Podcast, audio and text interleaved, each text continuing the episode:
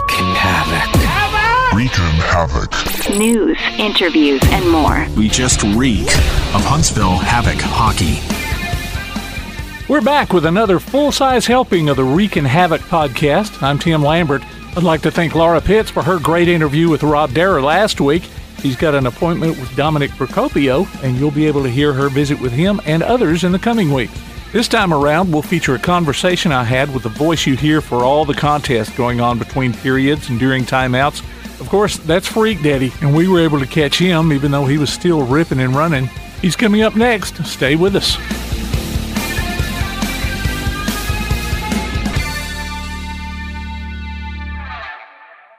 Got something to say? Put it on a t shirt, or hoodie, or apron, or even an iPhone case. Just go to daddyoscustomtees.com and make it happen.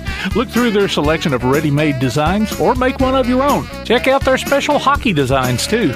With Daddy O's Custom Tees, you can truly have it your way. Look for Daddy O's Custom Tees on Facebook, follow them on Twitter or Instagram, or go online to daddyoscustomtees.com. That's D A D D Y O S custom T E E S dot com. Daddy O's Custom Tees. They've got your back or front. Let's go in The slot. Welcome to our In the Slot segment where we feature this week's guest, Clay Coleman, the PA voice of the Havoc. I talked with him yesterday and he tells us what it's like to be Freak Daddy. You know, we have you on Tailgate Talk every week during the hockey season, talk about the Havoc, and, you know, you drop breadcrumbs here and there about yourself, but we've never actually gotten the Clay Coleman slash Freak Daddy story. Sure. So, uh, you know, as the song goes, we're going to go back. No, go back in time. Way back. Now, I, I stalked you a little online, and uh, I, I saw an article that was on AL.com from, I think it was about nine years ago. And it said you graduated with a degree in broadcast marketing. Now, you know, I've hired a couple of people who were broadcast school graduates and ended up having to retrain them, you know, from how things really worked in broadcasting. But broadcast marketing is a different animal, you know, and I guess where the real money can be. Yeah, you know, it's actually kind of funny how my story is always kind of tied somewhat back to North Alabama. Uh, when I was at college at Western Kentucky University, uh, our college professor had written his own kind of broadcast book, and we didn't go by any kind of textbook. It was his book, and he was a huge fan of a radio station in North Alabama known as WDRM, which at the time was owned by Mac Bramlett. hmm And at that time, Mac had was doing things in radio that was, especially in the Huntsville market, you know, it had more Cume listeners than the three TV stations with WHNT, WAFF, and uh, 31. And DRM was kind of its own floating island. And Mac was very much a broadcaster, but he was extremely sales oriented. Uh-huh. So my my main professor that I had was like, hey, and it was kind of almost like he was foreseeing the future of radio uh, in the sense of, yeah, there's going to be people that are personalities that will stand the test of time, but those are unicorns. You know, the people that are going to be left standing that just do a radio show, um, or just you know, they're they're not going to. There's not going to be that many of those. So you're going to need to have the sales side of things, Yeah. and you're also going to have to be able to sell yourself. So that was when the broadcast marketing degree came about because it was more of a yes, you have the opportunity to be a personality, but you're going to have to have sales experience to go with it because you can, you know, become more valuable uh, in that way. And I'm glad I had it because technically, you know, in the, the, the main deal, uh, just a radio personality, um, you either be got to be really, really good or you're going to be volunteering a lot of your time and not getting paid the big bucks to do it. So, yeah. Yeah. um, I kind of had to transition my career over the years to try to to do that. And like I said, it was it. I made more money for myself that way because I would go and you know a lot of times I'm selling the the radio station or or that, but I really was selling my show and I was selling myself. Yeah.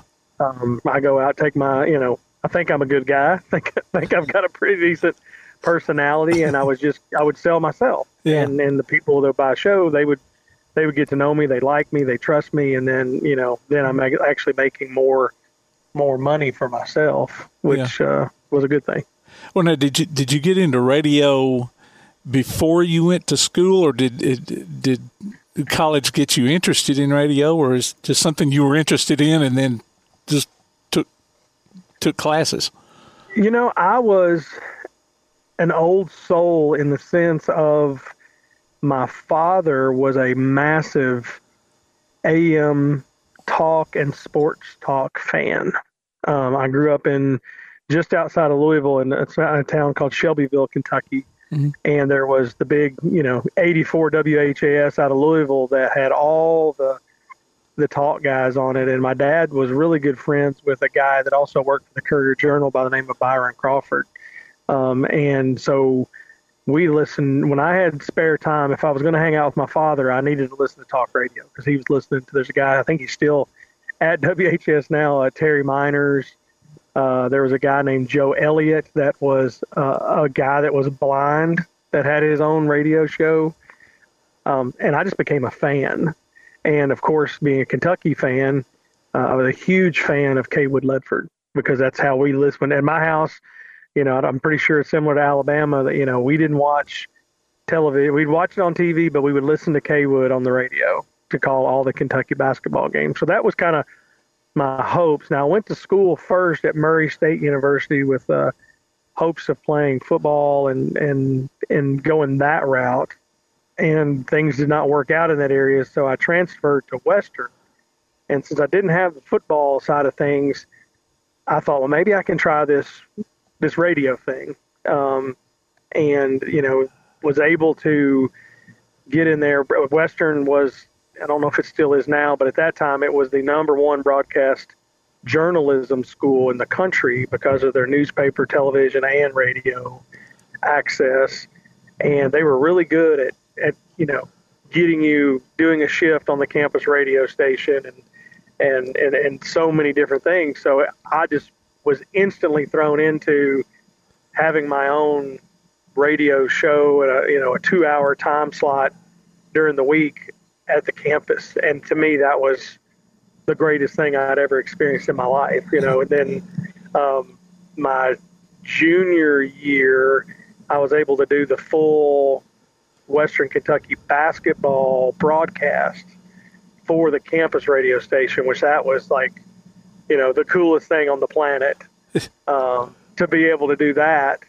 Um, so that was fun. So yeah, I mean, I, I always was a fan of radio, and once I got the bug, I mean, I think any of us that have done any kind of media, um, there's a you know maybe a little adrenaline boost, maybe a little ego boost that just you know feels good, and then when you really get to find out you know the good things that you can actually accomplish with media, um, it just was a good thing, you know. So I really, you know, grasped onto it. You know, when I was in college, I became a Christian um, and started working. My first radio job was at a Christian radio station uh, in Bowling Green, Kentucky, and was working there. And then went, you know, from there, uh, went to Nashville after I graduated from college and went to work for uh, this small um, nationally syndicated radio show host, Dave Ramsey, that.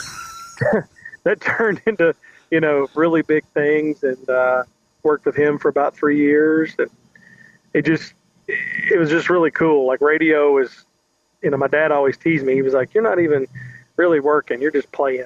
Uh, but it did. I mean i was i've always said it. It's fun to fun to play radio. And and, uh, and you know just the career has bounced around. I don't know if you want me to you know go into that continue on the process of where i went from from that time, but it was Dave Ramsey. Then I went to work for um, talk radio station, talk sports, talk in uh, Phoenix, Arizona for three years. And then um, my parents were going through some health issues back in Kentucky, and my brother uh, was not able to kind of help them. So uh, I moved back to Lexington, Kentucky, um, to work for Cumulus Broadcasting in Lexington.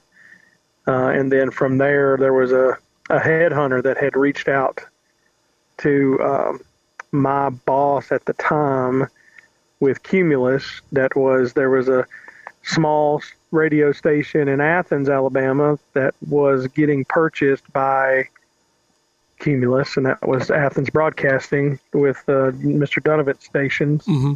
And uh, they had just said we wanted some people that have worked inside of Cumulus. This was me. I got reached out by what the time was STG Media, which is now Rocket City Broadcasting, which is Rocket and 95.1, Star 99.1. Uh, but they were just needing somebody that that understood how Cumulus operated. Um, so I had no idea about Huntsville, Alabama, but I was single and um, kind of just enjoyed moving and, and following radio and ended up uh, in Huntsville and kind of had my own little travel through there. But yeah, it was uh, been been since in Huntsville. That was May of uh, 2003. When I, I, saw where you were a program director uh, at the Rocket, were, were you program director for, for all those stations there, or just the Rocket? No, just just the the Rocket. I came in as a promotion uh, sales, and then I was the promotions director for uh, Star and Rocket. And then once um, Jimbo Wood, who was the he's actually back now at Rocket, but he was the program director, he went and moved to Birmingham, and then I was able to be the program director uh, for the Rocket, which was really fun. I mean, it was it was a neat neat uh, neat deal with that. But uh, like I said, it was I, I, think I had more chance making more money in the sales side. So uh, when things didn't work out at the Rocket, and then I went to work for uh, Clear Channel or iHeartRadio. Um, I went to work just doing my own show and then doing sales for for uh, for them, and went to work on WTAK and was there. You know, it was going good, but corporate radio is uh, not as fun. No. You know, it just got, got it got got too many rules, and you know, I just I enjoyed having the the flexibility of doing a show, and uh, they just got to where, you know, don't talk any more than thirty seconds, and uh, make sure you go on and and and plug the iHeartRadio app, you know, Yeah. four times during your show, which was I didn't understand because I was like, hey, I get bonuses for my show doing really well. Why in the world would I ever tell people that you know, hey, you're listening to me, but uh, if you don't like what you're listening to, you can listen to 800 other radio stations. you know, I mean, it was it, it, it defeated the purpose. I got so angry at that, um, and uh, so it just got to the point. I just I don't know, just kind of saw the writing on the wall. Um, you know, all radio personalities, I think, have somewhat of an ego, but you know, at this time, I've you know gotten my my two boys. Um, I'm seeing more. You know, I got to be more of a family guy and got to think for the future. And eventually, someday, there's going to be college and things that I'm going to have to come up with. So that was uh, then when I made the transition to the Havoc. Uh, and that was going to be what I was going to lead into. How did you get involved with the Huntsville Havoc? So I had um, back. I'm trying to think. It was it, it was the third season, I think. There was a, I guess, a survey that was done by Keith Jeffries and the ownership group of the Havoc, the management group of the Havoc, and at that time, um, Mojo from WZYP was the on ice announcer. Uh, and then there was somebody else. I think his name's Mike Brown. I think he's like a producer for Channel 48. He was the the the voice at the time, and I was just doing the the nighttime stuff with the Rocket at the time. Back, you know, uh, with that, this was you know before when I was still working at Rocket, and um, and they just said, "Hey, would you like to to be the in arena announcer?" And I mean, I I knew a little bit about hockey. I'd been, but I mean, I was clueless as far as, you know, playing. I'm still, uh, you know, almost 18 years this year in, and I'm still clueless about a lot of stuff that that that goes on. But um, so I just started doing the announcing, and then I became good friends with Ashley Balch, who was the vice president at the time, and then Kevin Walker, who was the president at the time. And um, we, you know, Kevin and I and Ashley were just talking, and I was just trying to figure out ways, you know, how am I going to move forward? Because I did see the writing on the wall that, you know, I'm never going to make more than, you know, a certain amount of money, and I'm going to have to to do better. And that's when they said, well, would you think, what would you think about, you know, coming and doing the hockey thing? And I was like, man, I have no idea. But, you know, I know you guys, it seems fun. I enjoy it. So, sure, let's go. And that's when I, you know, left radio for for that time and uh, became the uh, basically the, you know marketing and sales you know account executive for the Havoc, um, which was you know scary, but uh, wasn't that much different than radio once I got in because you know with radio you're always having to come up with promotions, you're always having to come up with you know commercials and things like that. So it kind of parlayed similar in a sense, Uh-huh. especially the direction the Havoc started going, where it was more of a production. So it was kind of a lot similar to a radio station in a sense. Um, you always had to come up with the creative concepts and games and who you're going to invite or you know different promotions. So um, that was fun, and you know we really had a really good run there at the beginning because we we were able between me and and Kevin and Ashley were able to increase the the corporate sponsorships for the Havoc, you know, significantly. Um, and then um, Kevin Walker uh, ended up not being the president of the team anymore and moved on to something else. And so Ashley Balch moved into the president role. And then that's when they came to me and said, Well, would you like to be the vice president? I was like, well, This is cool. You know, like I've got a title, you know, like, which, you know, the title meant really nothing except people actually answered my phone calls after that. You know, because when you're a account executive, they don't want to answer the phone call because you're just a salesman. But, Yeah. you know, you're the vice president. It's it's something special. So, uh, but uh, yeah, it was you know really cool how that all kind of parlayed and it came you know right at the right time for sure. Well, I knew that uh, you know you had to wear several hats there uh, at the Havoc, and, and, and you mentioned some of the promotions. How how many of the things that we see going on during the games have been ideas of yours? I would say, I mean, the Charles Pittman puck out of play, um, that is now the Petro Mark Petro puck out of play. Uh-huh.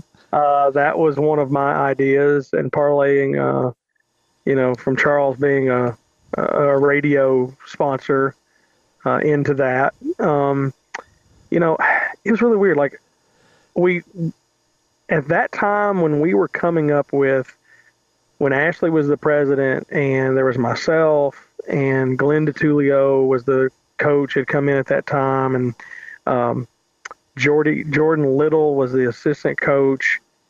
We and Keith, it was very integral and all that. I mean, we had probably the the most close knit team at that time, and everything we did, um, we sat around and it was kind of funny. We still talk about it. We would sit around and uh, on different days and watch TV, but then we would get around the round table after that, after watching. I mean, we'd watch Maury or we'd watch Tosh Point oh or weird things, you know. Yeah. But but after that was done, then we would just sit and start, you know, talking and, and networking and, and, and, and just coming up. And it, those were some of the most creative ideas that, you know, it was really more of a collective. I can't take full credit for, for really one single thing that we did. Um, it was just, we were having fun Yeah. you know, and like the Teenage Mutant Ninja Turtle night. I mean, that was probably I think of all the the things that I was a part of, that was probably the most fun that I had. I mean, it was Keith and Ashley didn't shoot down many ideas, and he was wanting us to come up with. Um, there's a guy, um, the Spoelstra family, that you know owns the Miami or the works with the Miami Heat, and then um, Steve DeLay. They had these um, kind of sales stuff that worked for minor league baseball, and, and we kind of went through some of their training, and it focused on you know a lot of times as a minor league sports team, you're trying to you know, come up with something to where everybody comes and every night you're doing something. Well, we got to the point to where no matter what we did, no matter how much advertising that we spent, a Tuesday night was going to be a Tuesday night.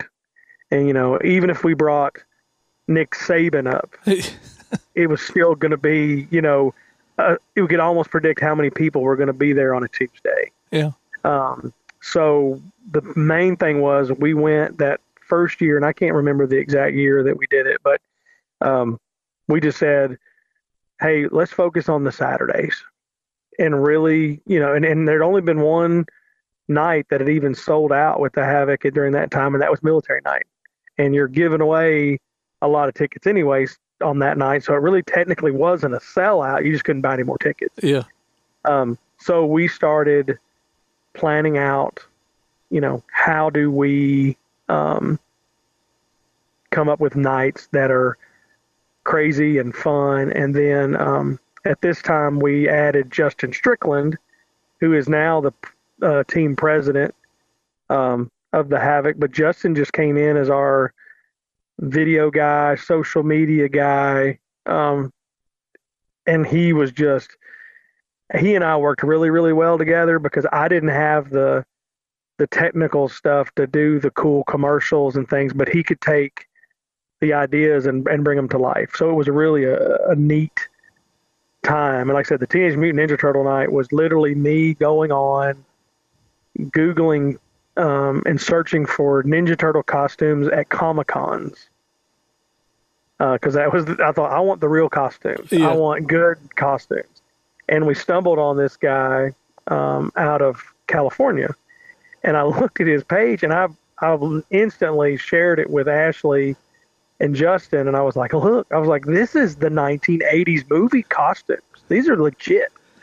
And it turned out it was the guy that actually designed and made the costume. Oh, And we're like, well, okay, let's just call him. And they were all just, we're like, well, there's no way. Some guy who's in California. Well, he called me back instantly and said, what are you thinking about? And I'm like, well, I want your, I want, you know, the four turtles at one of our hockey games. And he's like, well, I don't, you know, do you have actors? And I'm like, nah, we'll find somebody, you know, we can put somebody in the suits or whatever. Yeah.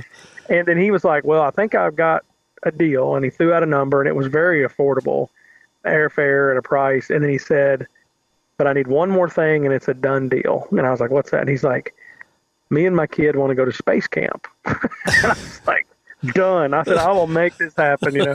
so we ended up having him fly out. We did the promotions. Uh, it was a huge sellout night. I think we sold it was some ridiculous. I don't want to quote the exact number, but it was you know thousands and thousands of pizza slices that we did for Domino's for a dollar a piece, and that kind of started this trend of hey we we sold out two Saturdays, three Saturdays this season. And then the next season it was we did seven, and then that's when we started breaking started breaking the attendance records. But that was our thing. And then when we then when we got our Saturdays where they were selling out, then it was like, well, let's start doing some of the Fridays, and we did the um, we did the Fox 54 Fantastic Fridays where we would have you know the different dress up like a superhero or you know all of those nights, and then we got to where there was one or two of those Friday nights that you know didn't sell out but came pretty close. Um, so I mean, it was, but it was a big. I mean, it was really like a think tank. Like we were really just having so much fun and no idea. Like we did wiener dog races and the Hanson brothers from Slapshot in one night.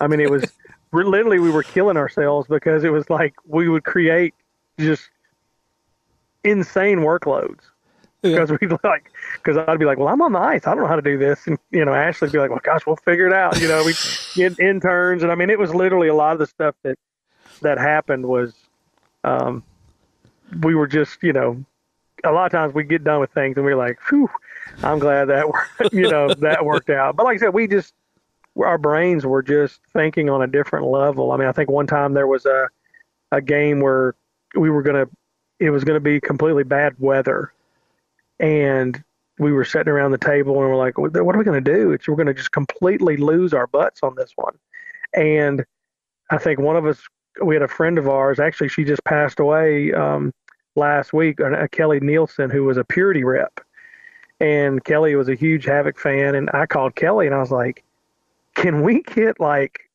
some free milk to give away?"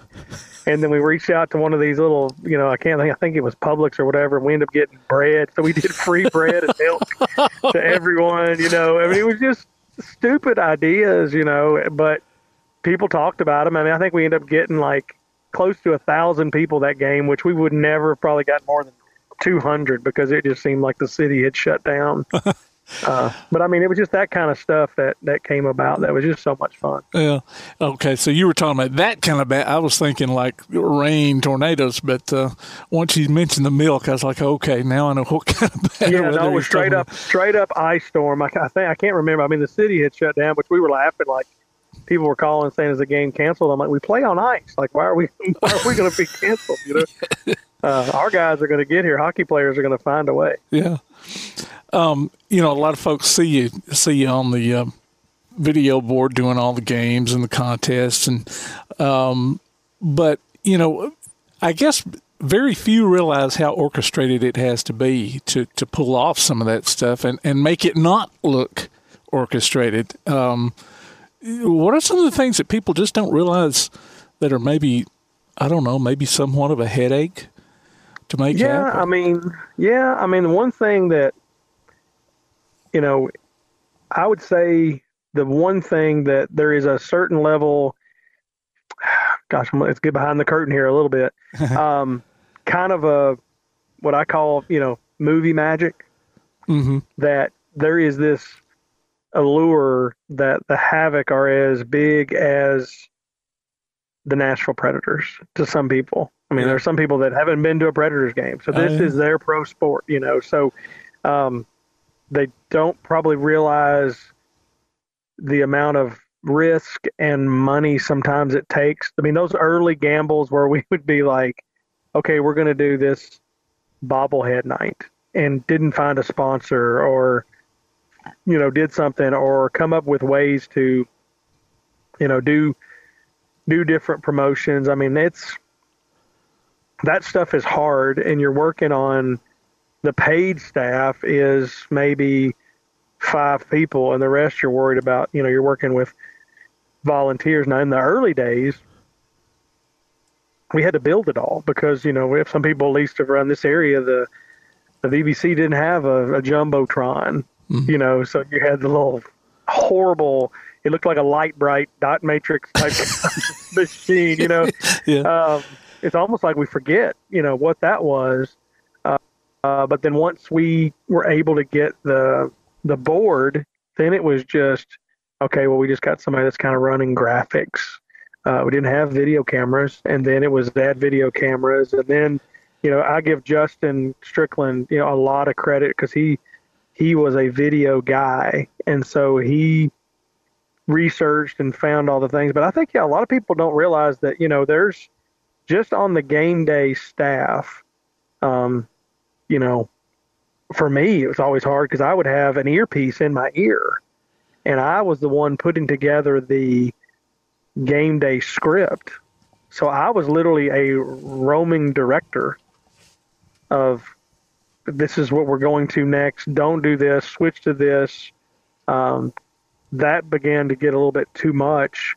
And then when we added the video and uh, instant replay, I mean, there's literally like a director inside that little production room at the VBC, and there's, you know, two roaming, or let's see, one roaming camera. No, now there's two roaming cameras and two stationers so four cameras um, that are running, and the switcher, and somebody's running the music, someone's running the lights, someone's. I mean, it's it's a production. Yeah. I mean, it's and we take it very seriously. You know, the the guys there. I mean, they're they're doing. I think that's just the majority of it. There's a lot of work that goes into getting the videos and getting the little, um, just neat little one minute snippets of the players doing something silly. Mm-hmm. Uh, but it takes, yeah, it's it's it's a it's a lot of planning. Um, you know, the charity nights and things like that. It's yeah, it's a it's an undertaking, and and it's not a big budget, and there's you're it's a small crew doing a. I think right now they've got definitely the biggest staff that you know they've ever had. But I mean, for me, when we were back there, it was, you know, even Glenn and Jordy, who were the coaches, were helping. Oh wow! stuff because you know, yeah, they're coaching, but we need your help doing other things and ideas, and y'all are going to have to sell some sponsorships or go talk to people. I mean, it was kind of all hands on deck. Uh, but yeah, I think that's the the main thing is there just a, there's a lot of a lot of moving parts to get. You know, on a game day, people always ask me, you know, well, what time do you got to be there? And I'm like, you know, back when I was working full time for the team, it's like uh, ten o'clock. and they're like, for an eight o'clock game, or like seven o'clock game, like, yeah, you have no idea yeah. how much you know that it takes to get to where uh, that it's perfect, or but at least get it to, to the best we can. But I mean, Yeah. we always want Yeah. to do it the best. Maybe they could have another awful night where you go back to the little light bright displays. Oh, that would be cool. That would be really cool. Yeah.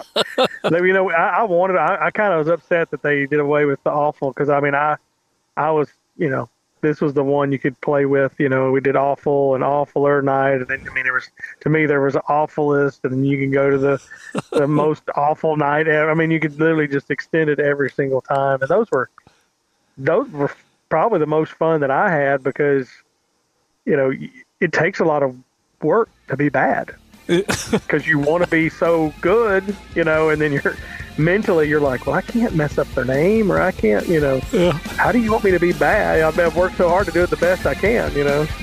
We'll be back with more of the Reekin' Havoc podcast. I'm John O'Hurley, and I support Paralyzed Veterans of America because our heroes have sacrificed so much for our independence. While parachuting with my platoon, my parachute didn't open. It left me paralyzed. I just don't think my family would be as happy as they are without the support that I received from Paralyzed Veterans of America. Paralyzed Veterans of America is providing specialized medical care, the jobs they want, and the accessible vehicles and homes they need. To learn more, go to pva.org. Hey, this is Rob Darren. You're listening to the Wreaking Havoc podcast. I mentioned the uh, the AL.com article earlier, and it quotes you as saying you love being part of the Havoc, and it helped your sons think you were cool. So now that they're older, do they still think that? Uh, you know, whether or not that one of them will admit it, the other Wesley, my young Wagyu, as we call him, the, Uh-huh. he he is uh he is still on the wolf pack and he absolutely you know thinks i'm the greatest. T-bone or timothy has gotten you know he's 17 and he's uh, a lot cooler but the funny thing is is that his buddies still think i'm cool.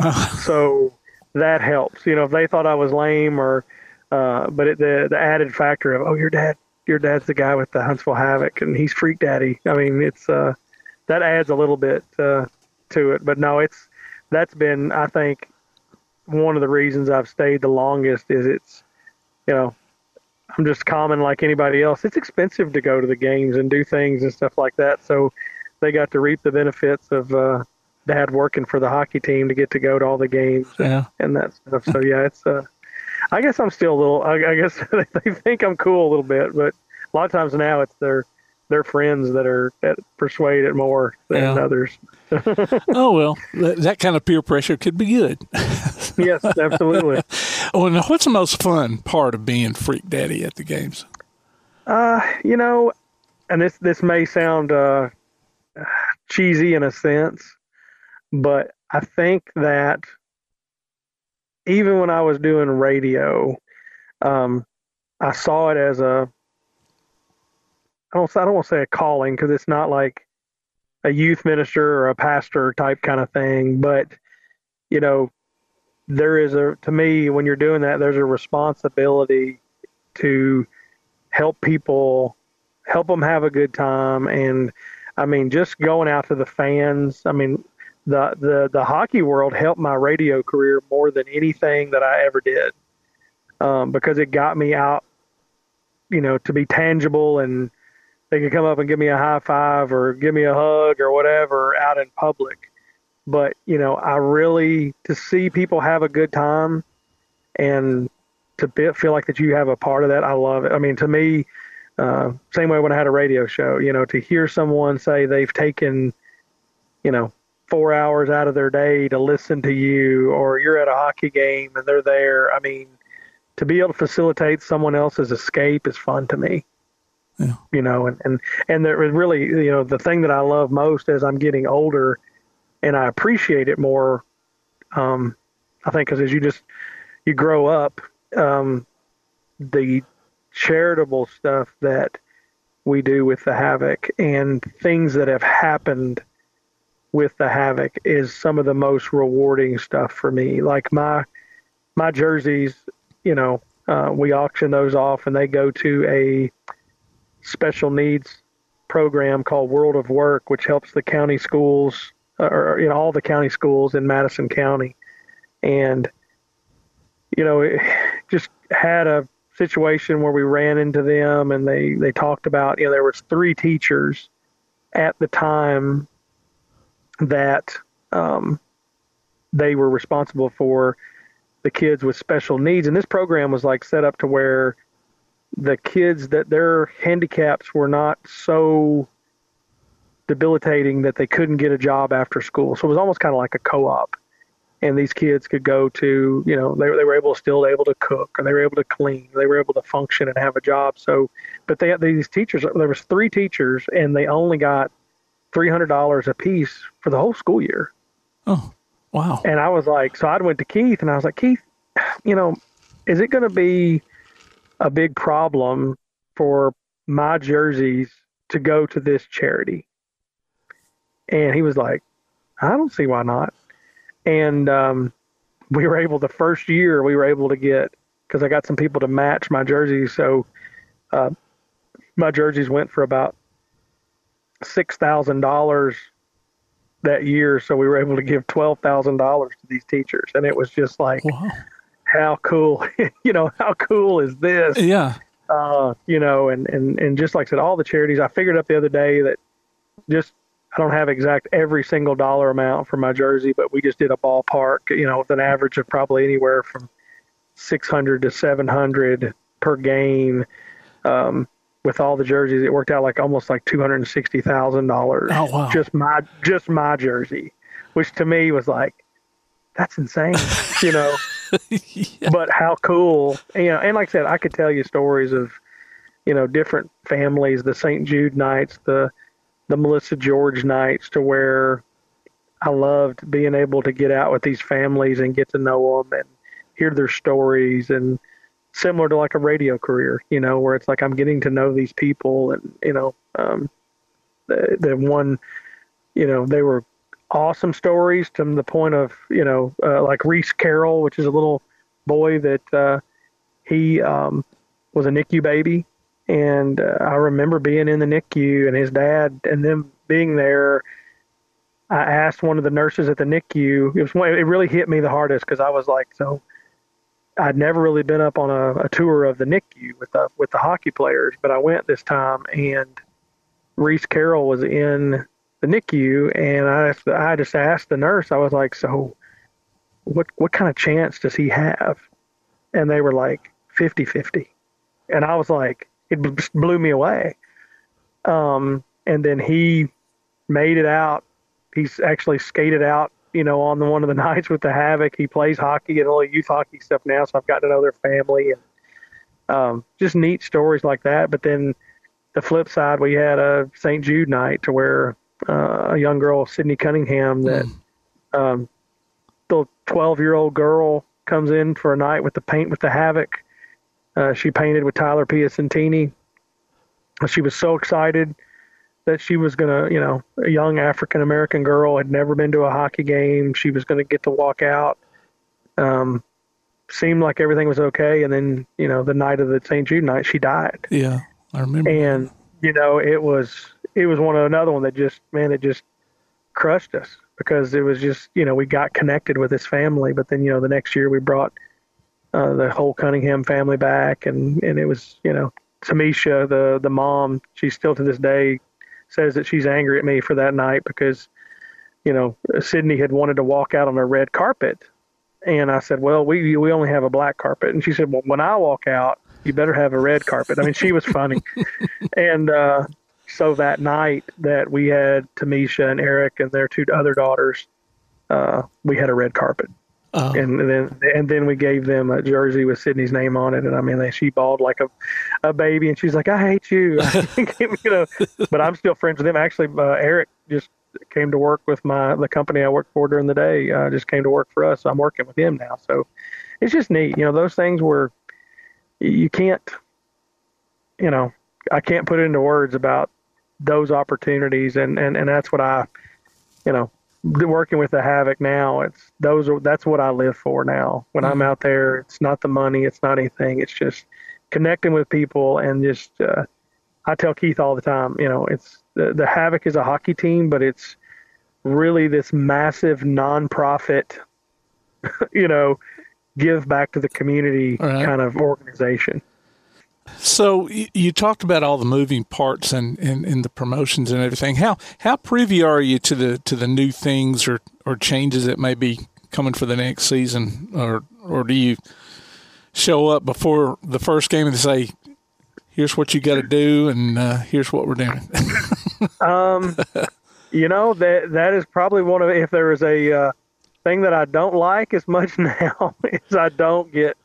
Uh, I guess I could. It's just you know not working full time. I don't have the time to be able to go and, and be a part. I mean, I don't think they would tell me that I couldn't come to any of their planning meetings or whatever. But now I really here that like last this past year was probably one of the most challenging for me because it was, you know, I would read about it. Oh, this week's this night, you know, and like the night of the Nickelodeon night, they're like, "Oh, you're getting slimed," and I'm like, Oh, "I am." really?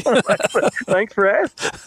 Uh, you know, but uh, but I guess some of that's kind of cool too. It's like there's a little bit of an unexpected element to it. But uh, I mean, I'm sure if I were to go in and say, "Hey guys, I want to be more of a part," I think that that I could. But yeah, it's uh, the new guys are in there, and that's a little hard too because I'm very protective, and I, and I have to I have to guard myself sometimes because I do. I, I mean, I've been with the team for now. This is 18 years, and and if there's something that doesn't happen the way that uh, that I think, Yeah. I usually voice my opinion, but I'm not. You know, I'm not full time with the team anymore, so I got to be careful and let them, you know, do their things. And as I get older, I feel like I'm turning into the get off my porch kind of guy.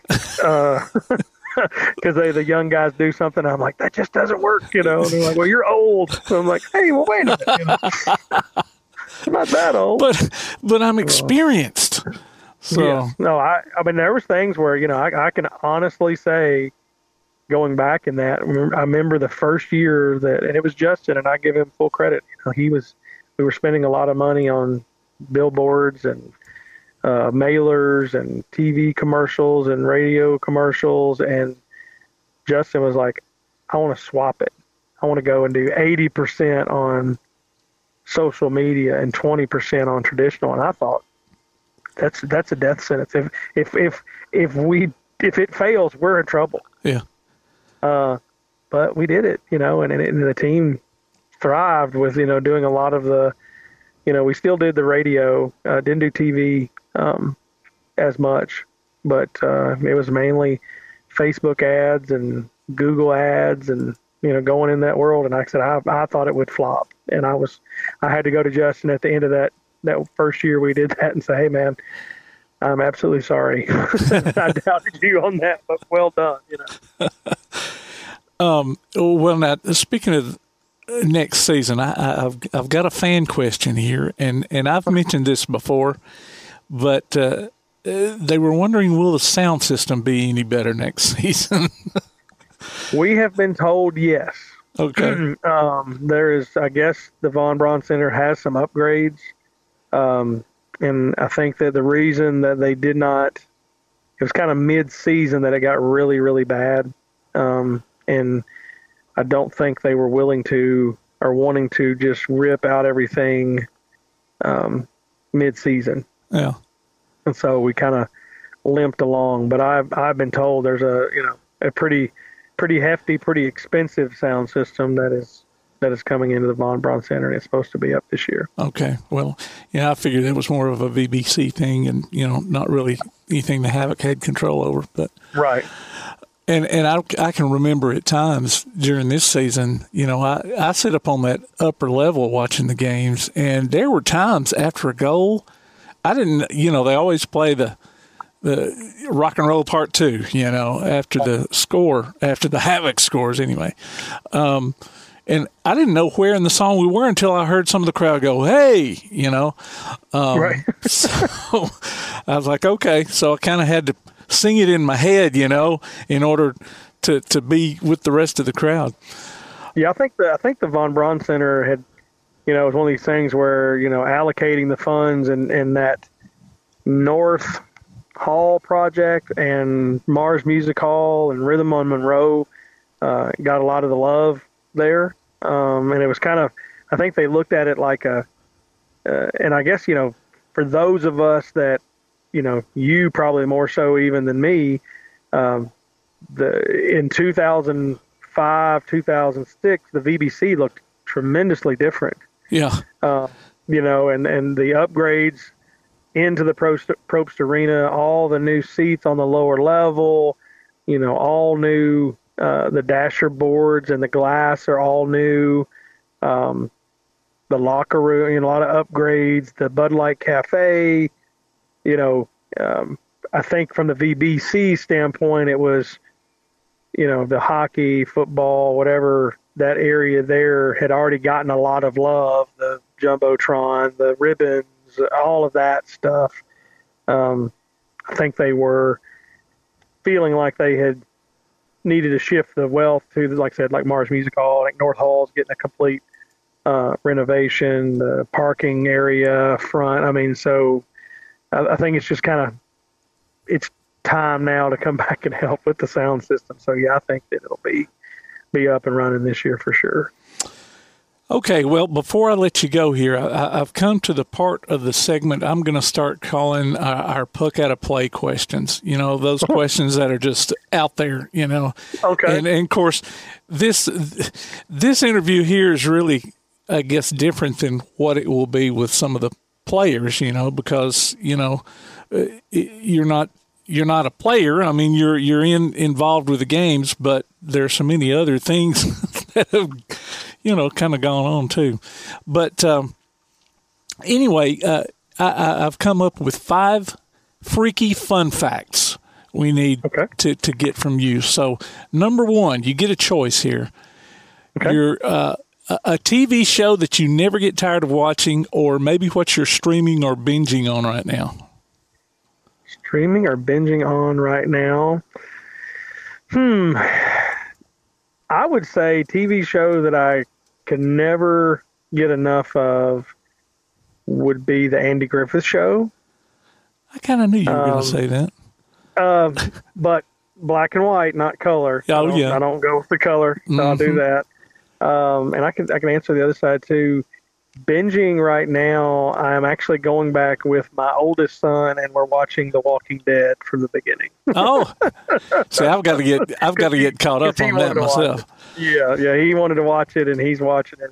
He keeps asking me questions, and I'm my memory's not as good as it used to be. So I'm like, okay, let's just I'll just watch it with you. let's just go back and watch all eleven seasons again. Yeah, i am two seasons behind here, so I've I've still got to finish everything out, and and that show. After a while, it, it it's kind of like bluegrass music. It all kind of starts looking the same. right. No. Well, I told I told my son that you know if you remember when you're watching it live, right after there was a show called The Talking Dead. Yeah. That was yeah. kind of a comedic kind of you know almost like a, a podcast type kind of live show that showed stuff and it kind of broke it up and made it a little lighthearted you yeah. know because yeah. the show is kind of dark so like I, I have to realize as i'm watching it now i'm like gosh, I missed the jokes. Like, where, were the jokes? I just don't see killing all the time. no, no. Okay, number two, favorite movie. Let's see, because I've got like, or again, maybe one that you don't get tired of watching. Um, I would say, let me give you. I'll give you three. Okay. Because they're three.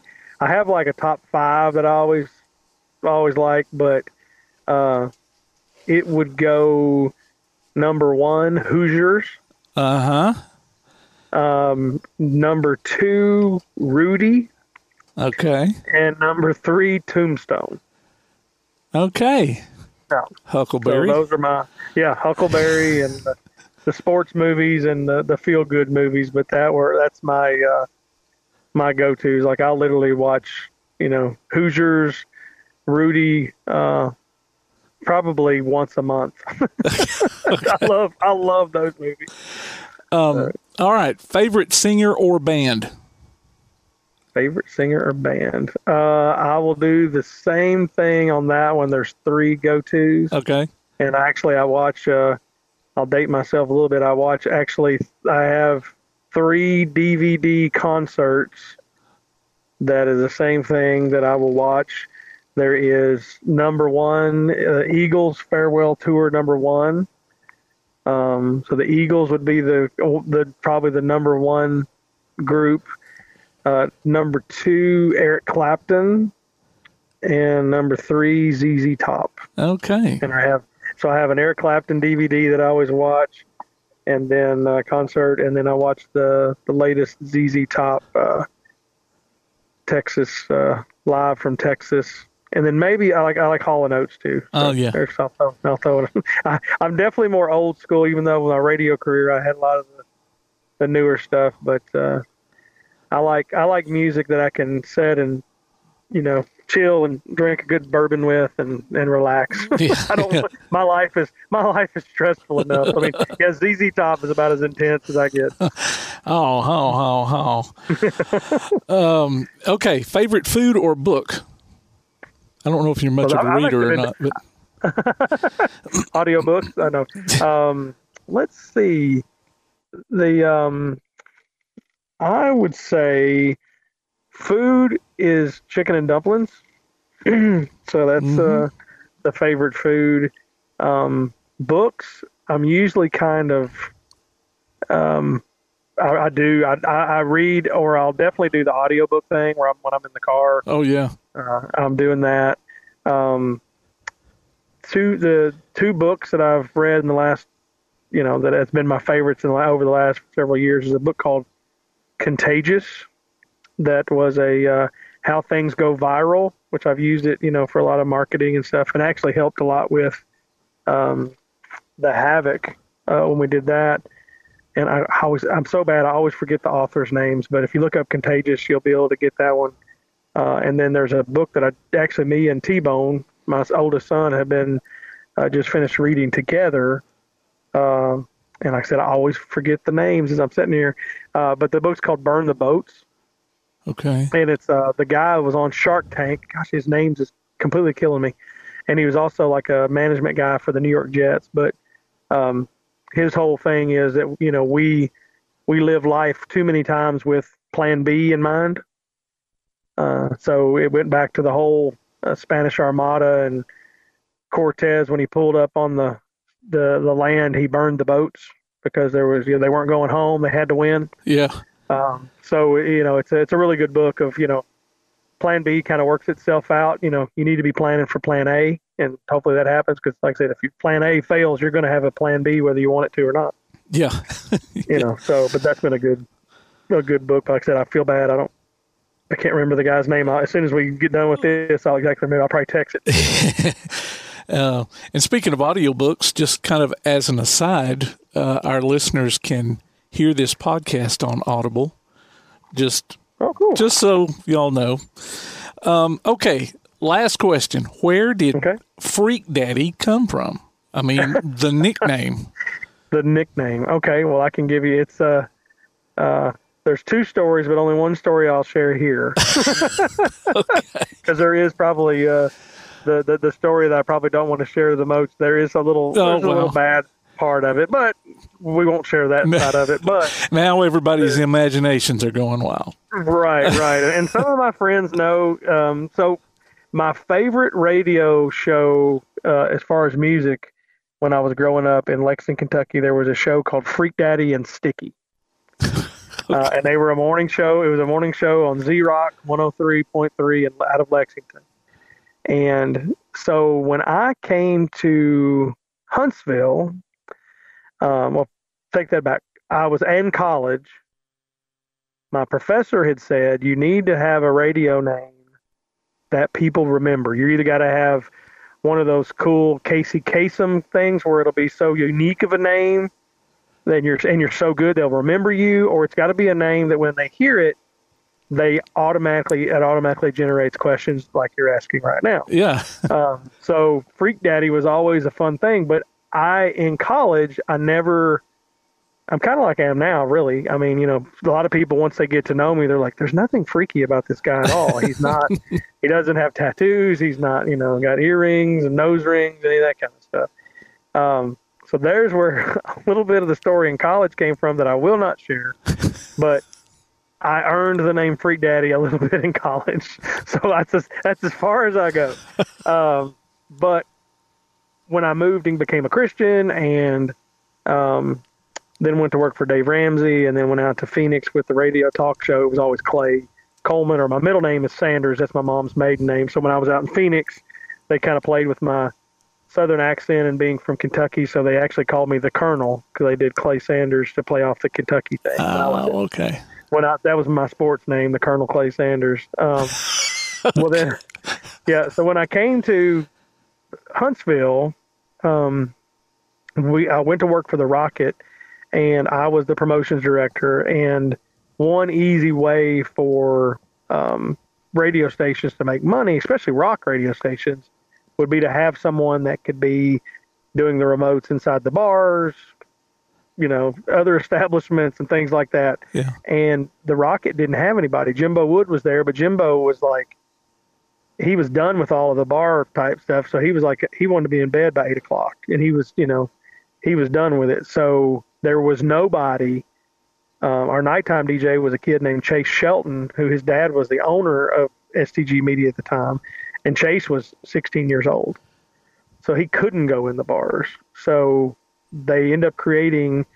Um, they wanted me to do it, and I said, "Well, I can go with you know my college name," and so we went with Freak Daddy, and it was just like it stuck. I mean, we did fun promotions and things like that. So, but it always my I go back to the college professor that just said, you know, you want to have something where they remember you, they smile, it leaves them with questions.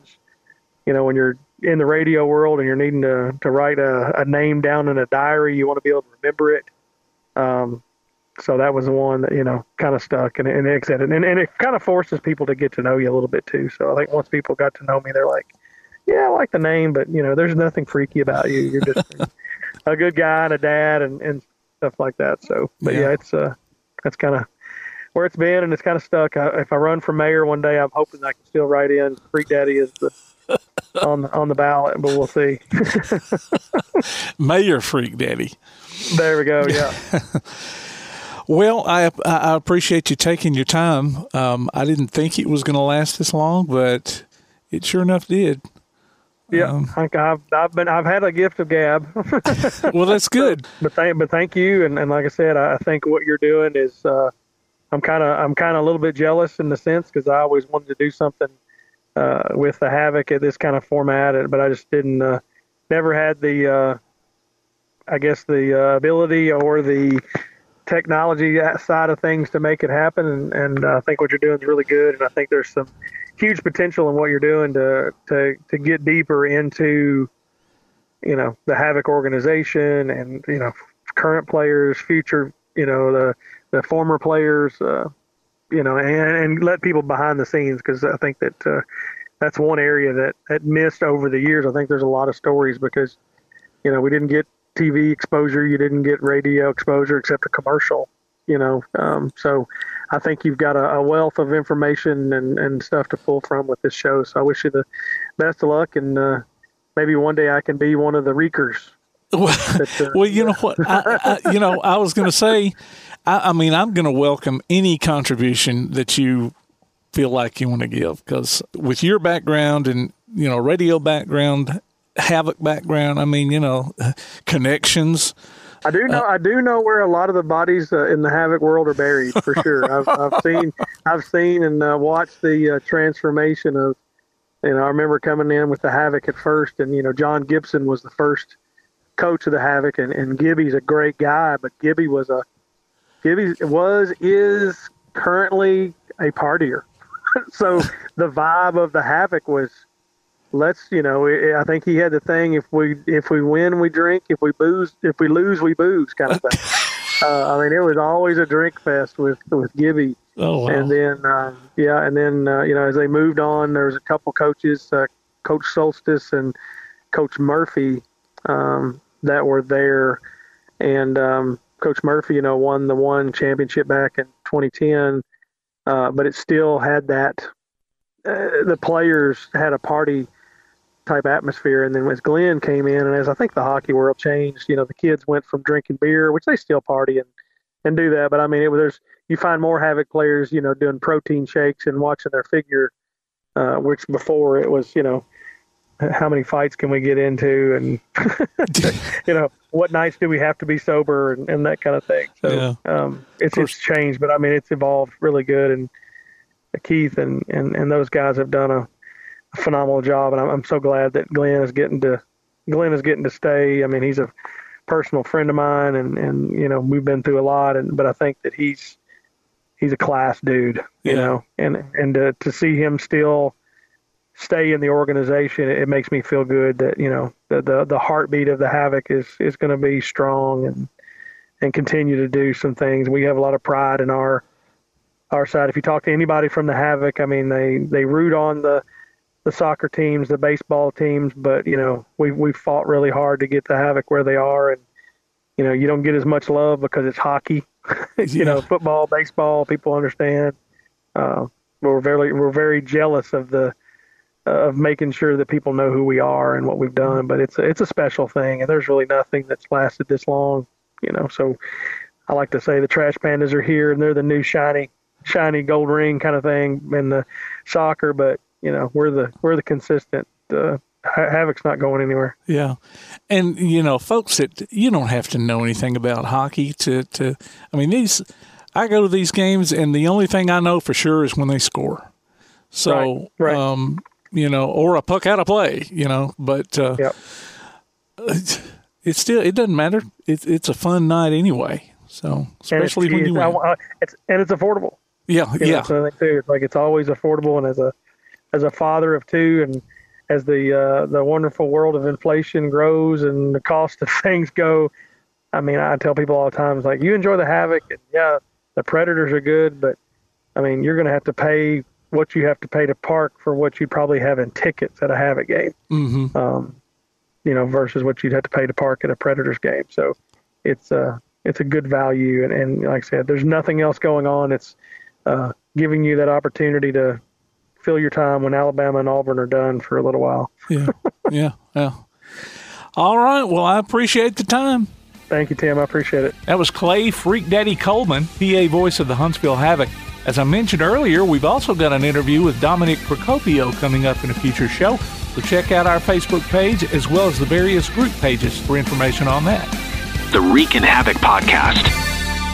There is no easy way in. Get off my bus! There are no compromises, shortcuts, or excuses. There is no backing down, slowing down, or giving up. There is no greater challenge and no greater purpose. There is no easy way in. If there were, it wouldn't be the Marine Corps. If you think you have what it takes to earn the title, visit Marines.com or call 1 800 Marines. The few, the proud, the Marines. Just to look at some more stats from this past season, Nick Latinovich, who spent 25 games with Huntsville, was fifth in the league in wins for goalies in the regular season. He totaled 16 wins out of those 25 while posting none after going to Macon for four games. He was also 11th on the list of top goalies with a 2.722 goals against average.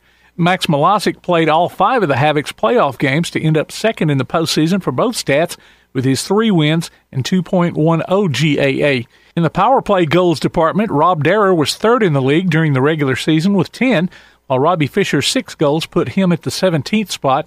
Austin Martinson and Cy Nutkovich each had one during the playoffs, giving them the 10th and 12th slots.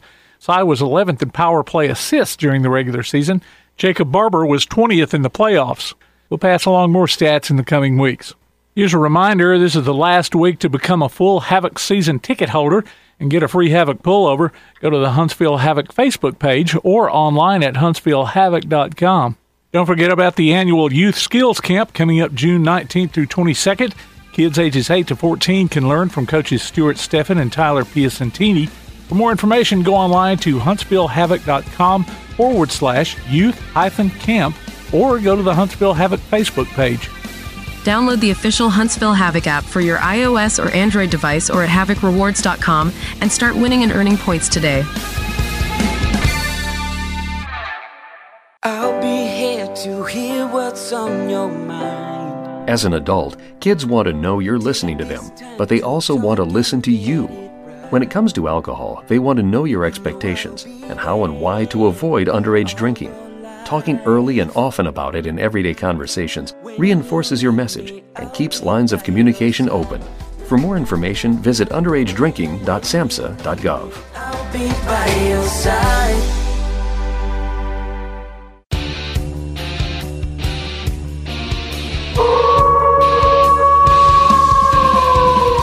tickets, official Huntsville Havoc merchandise, and more, go to huntsvillehavoc.com.